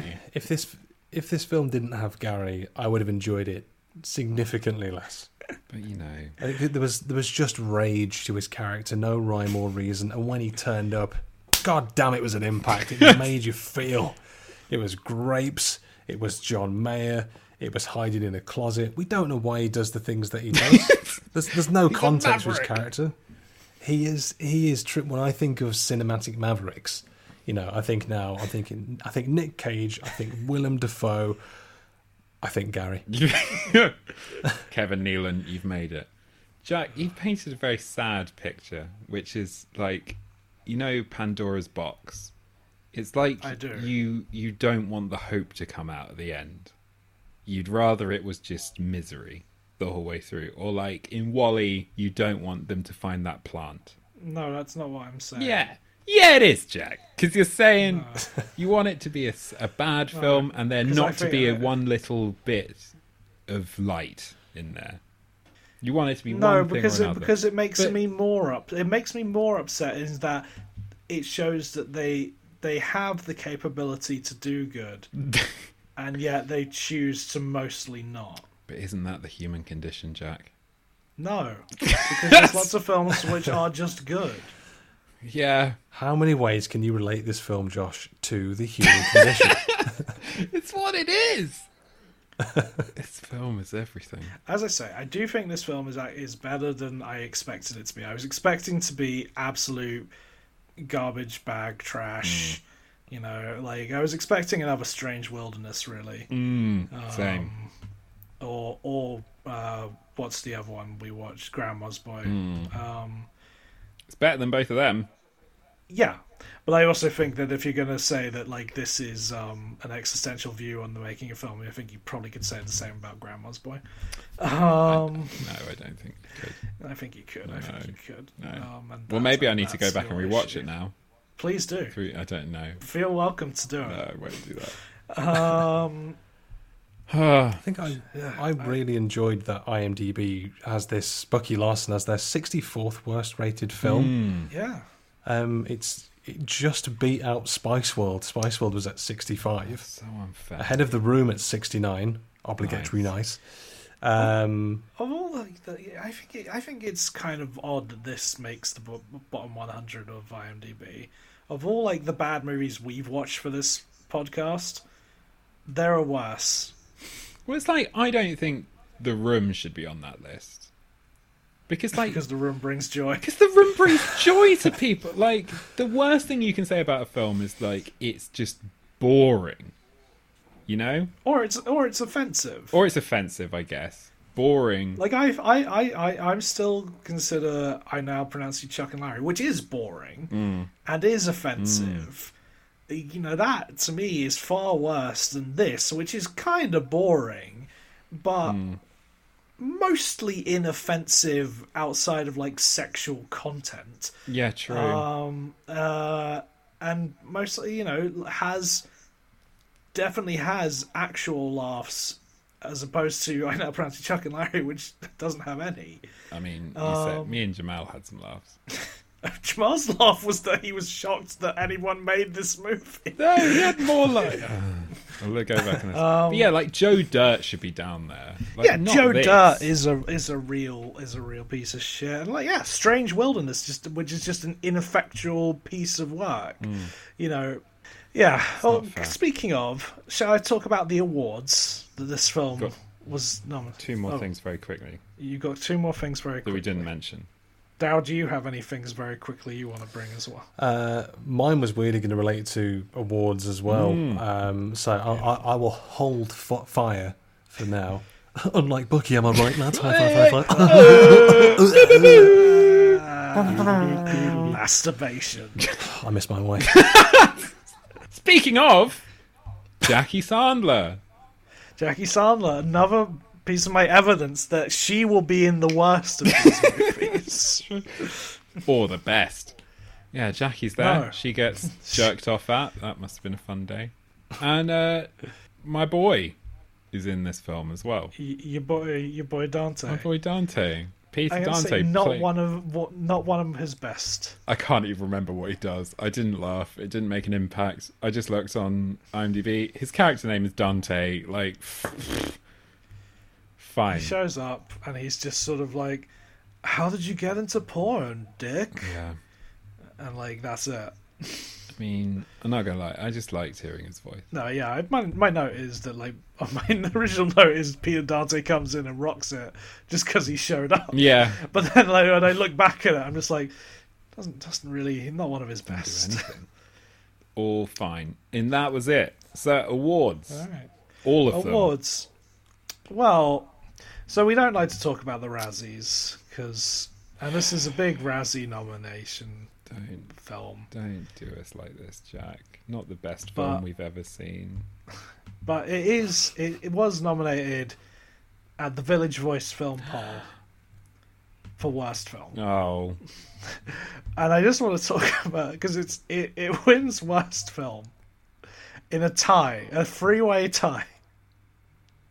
With so it's Bucky Larson Born to Be a Star. Hmm? Um, Academy Award nominee, Extremely Loud and Incredibly Close, Hmm. and something I've never heard of called I Melt With You. Oh, that sounds nice. The the Dairy Lee film. It's uh, when four 40 something college friends meet up for their annual reunion, things start to spiral out of control, and a pact they made as young men is revisited.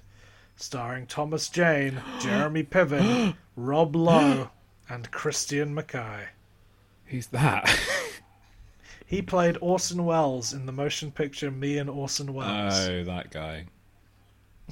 Hmm. Okay. He was the Orson Welles in Orson Welles. He was the Mank pre Mank. Um, Uh, that's well, that's uh, that's the awards. What Daryl? Do you did you have something you want to say about the awards? I think shy of shy of Razzies, which I just think were very noticeable. Um, it was another Adam Sandler film that swept them Yes. that year, which is why I think Bucky Larson kind of got off a little safer than what it did. Um, And the film that sweeps the Razzies, of course, is Jack and Jill, which is another film that I would say Ooh. isn't as bad as some people make it out to be. We'll talk about it soon.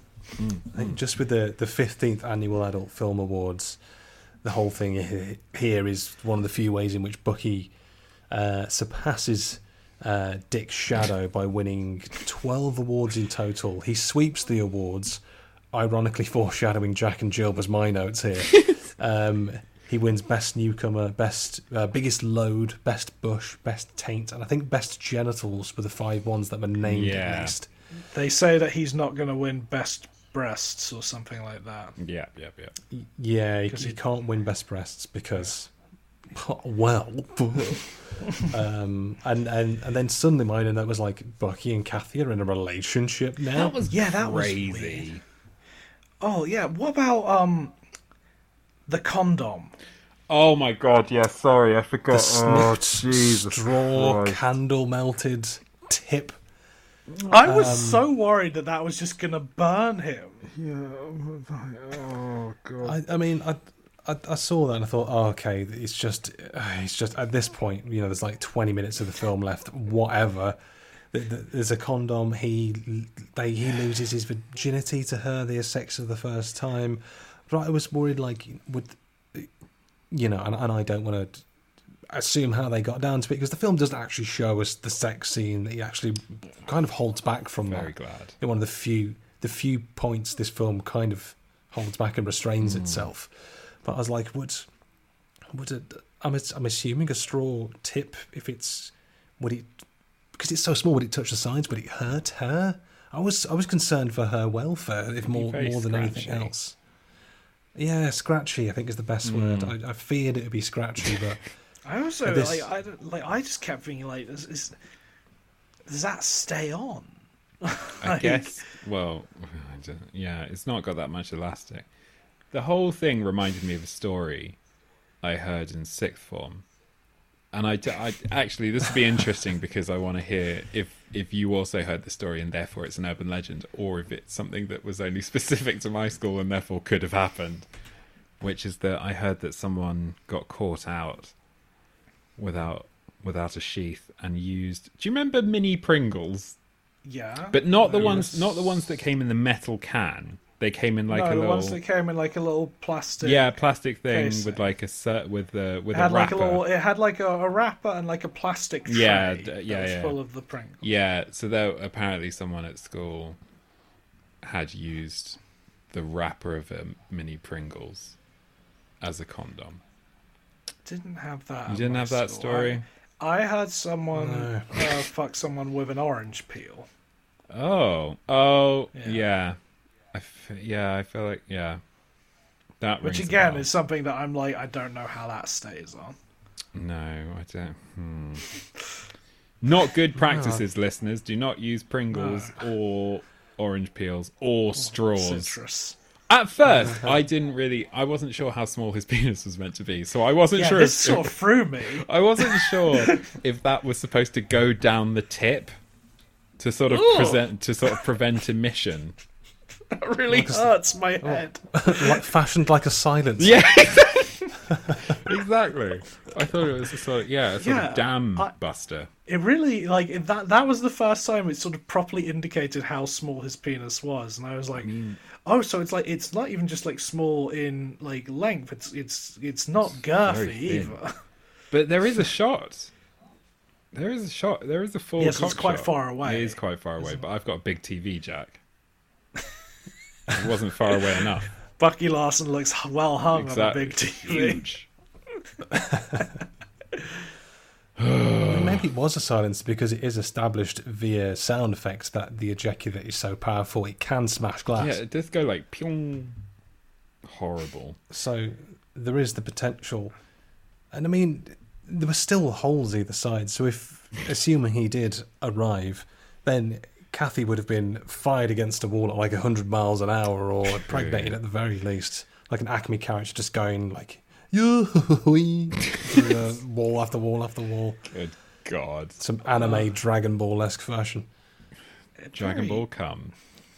Dragon Ball spleen. Cummy, hummy, ha. I think this is the only um movie we've covered, by the way, that is rated 18.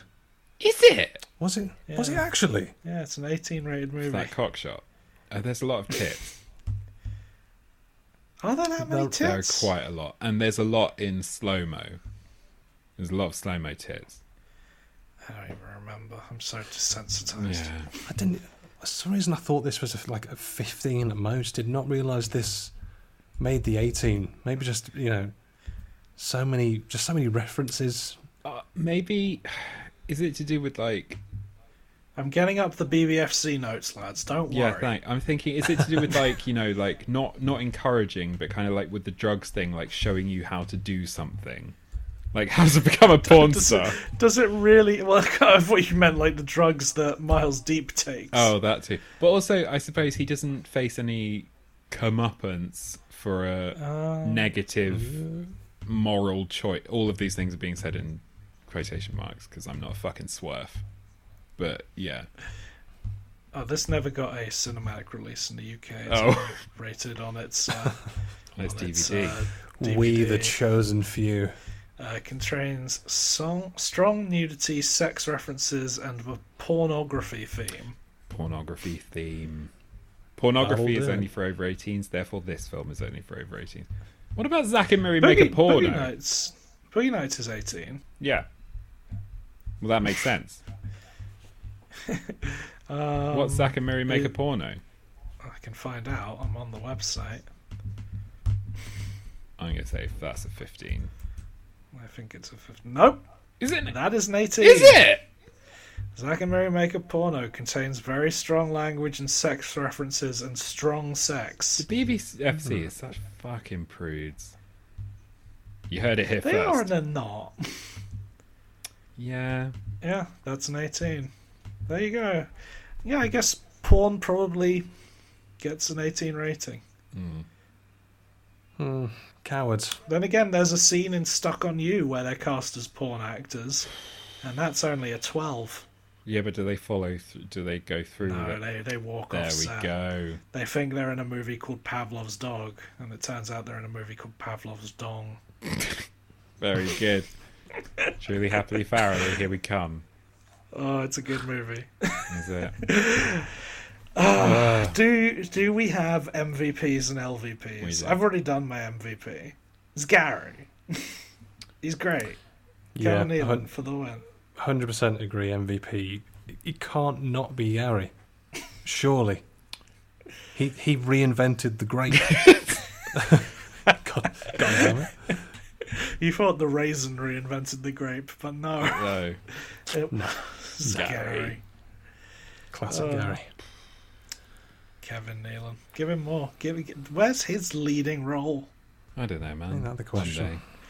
Josh, who is your MVP? My MVP is this podcast because if I hadn't have started this podcast, I would never have seen this rich film that takes a slight skewing stance, scar- takes a wry look at the Hollywood system. It also delves into Adam Sandler's origin story, and it brought three friends together to talk about a good, good film that was way better than three three percent on Rotten Tomatoes.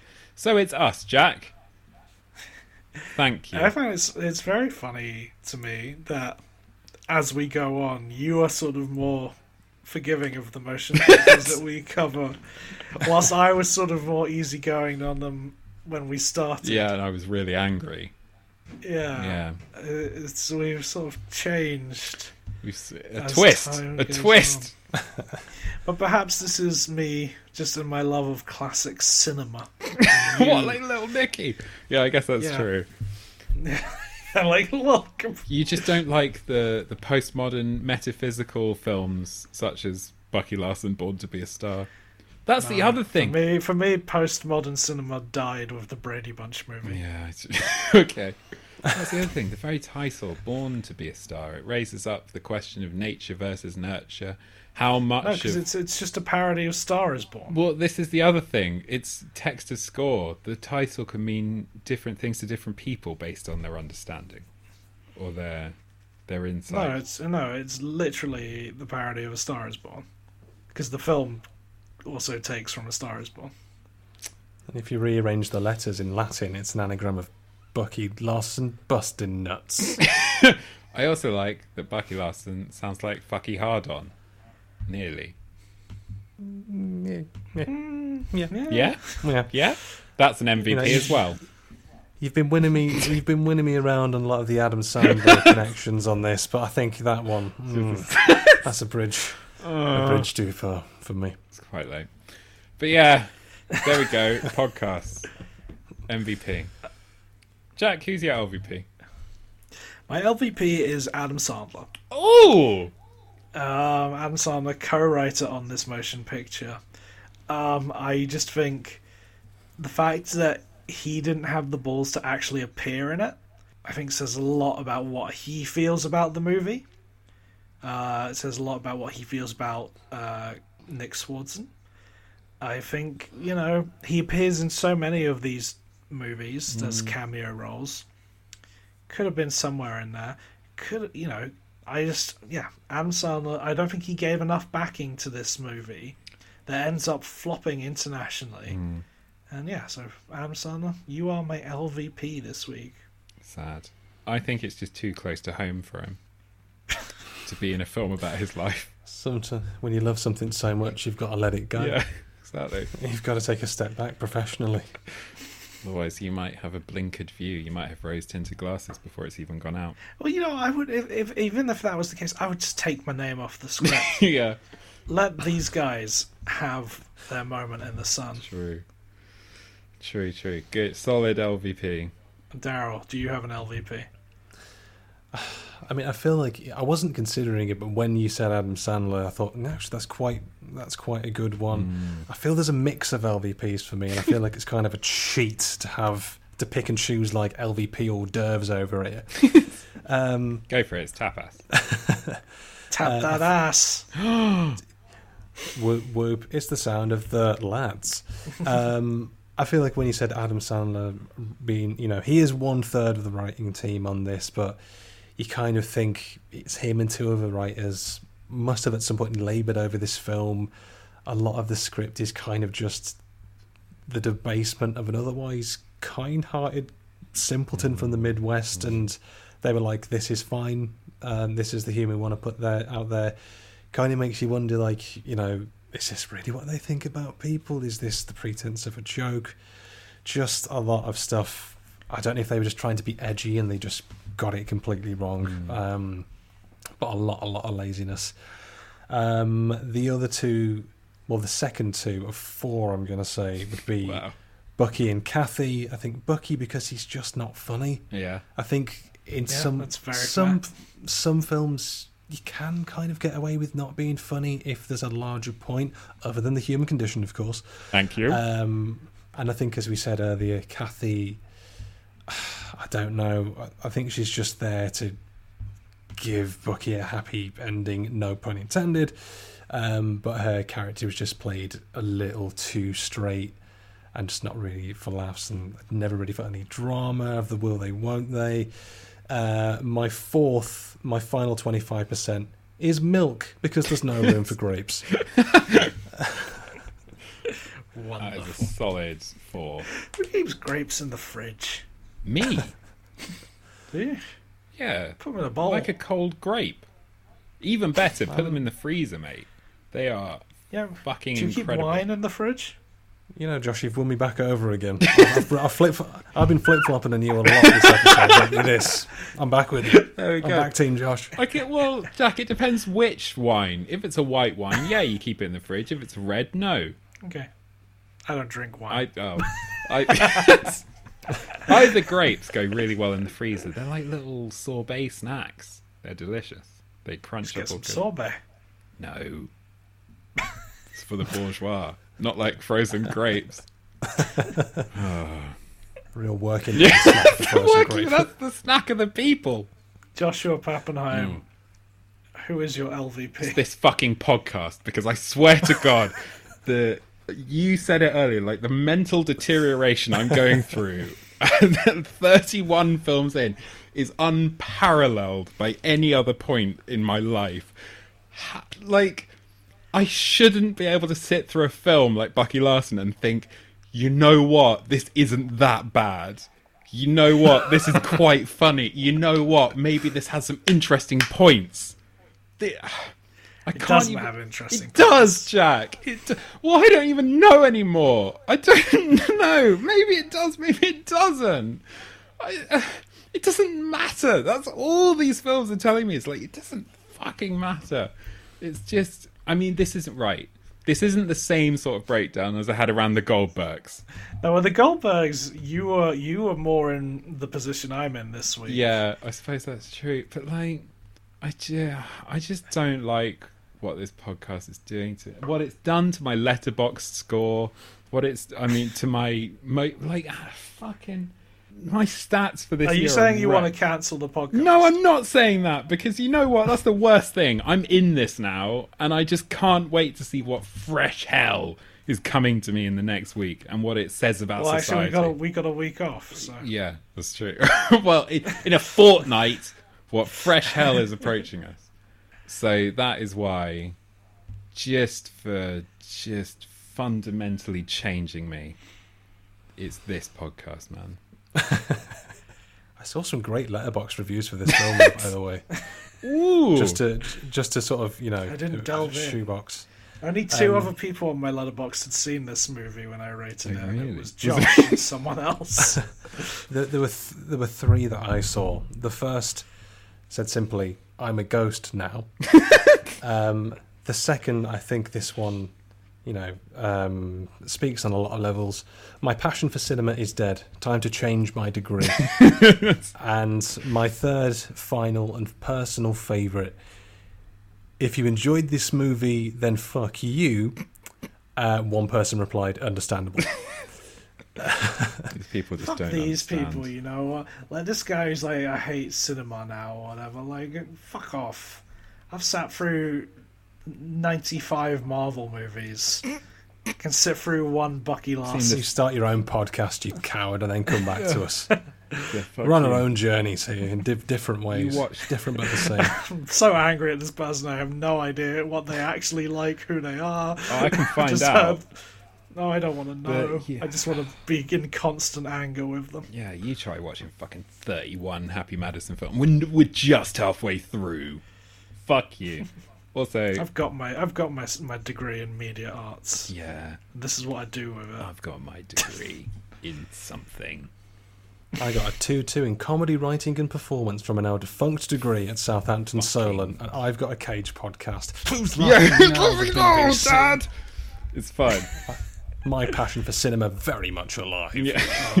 I found a very good three star review, though. Uh, from Ian. Please. The birds are singing, the flowers are blooming, my dick is throbbing. What a beautiful day for cooming. Good morning, Alex Lynx. Been awake for 20 whole seconds, and I haven't coomed yet. It's time. It's time to hop onto my porn throne. oh fuck! It's really long. I shouldn't have embarked with it. It's time to hop onto my porn throne and machine gun jackhammer my death grip bloodshot semi chub with my roided doom fist once again. I can't. Oh my god! It goes on and on, I, man. I, I actually we don't usually we don't usually delve into some of the reviews in this, but I might just read a few of these because they're quite. These aren't Letterboxd. These are actual critics' reviews. Hmm. Not that everybody on Letterboxd isn't an actual critic, but they don't get paid. Nor should they. Um, uh, A.O. Scott for the New York Times said that this movie was so bad that it may have been made to console every actor who has ever been in a movie that is a little less bad than this one. That's very good. Let me, let me put that matter another way. This may be the worst movie Pauly Shore has ever been. in. think think about that. What a low bar. Wow. wow. Um, and then uh, Nathan Rabin, uh, in his initial review, said Bucky Larson was so was panned so viciously that my D minus ranked on the generous side of critical appraisals. And then when he revisited it, he said that it was an example of a shitty miracle, a film where everything goes awry. It's not a matter of one sorry element dragging the rest down.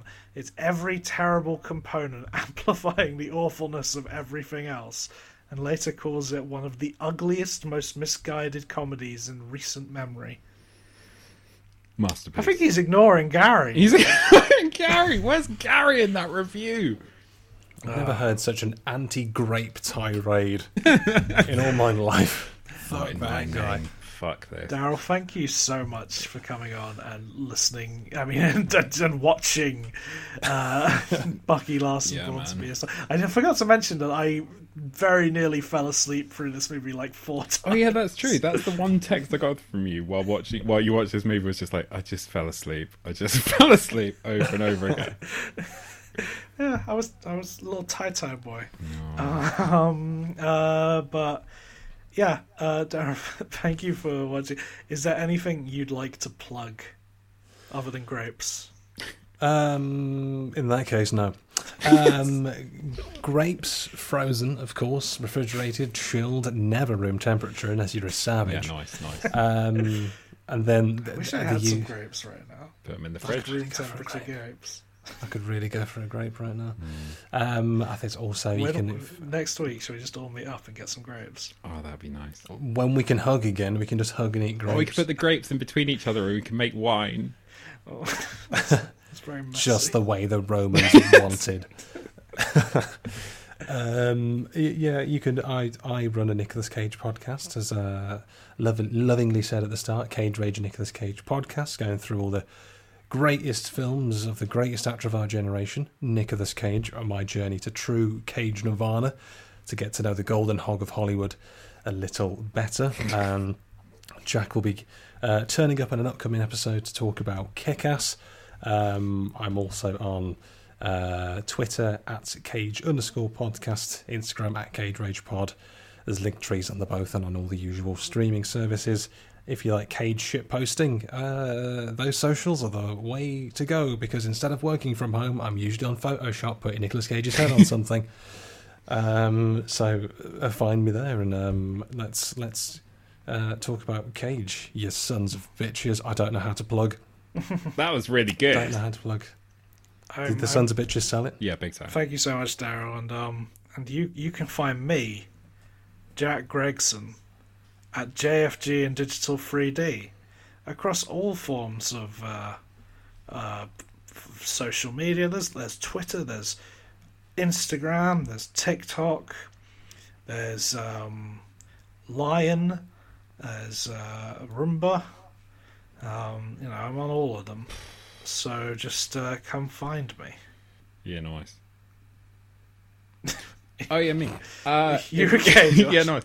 Uh, yeah. Oh yeah. If you want to follow me on any of the social platforms or anything, then I'm at p a p s b y at p a p s b y. That's at papsby. It rhymes with the quick and the dead, and if Were you just looking up Leo DiCaprio? yeah, that's that's why That's I always go quiet Oh. just towards the end.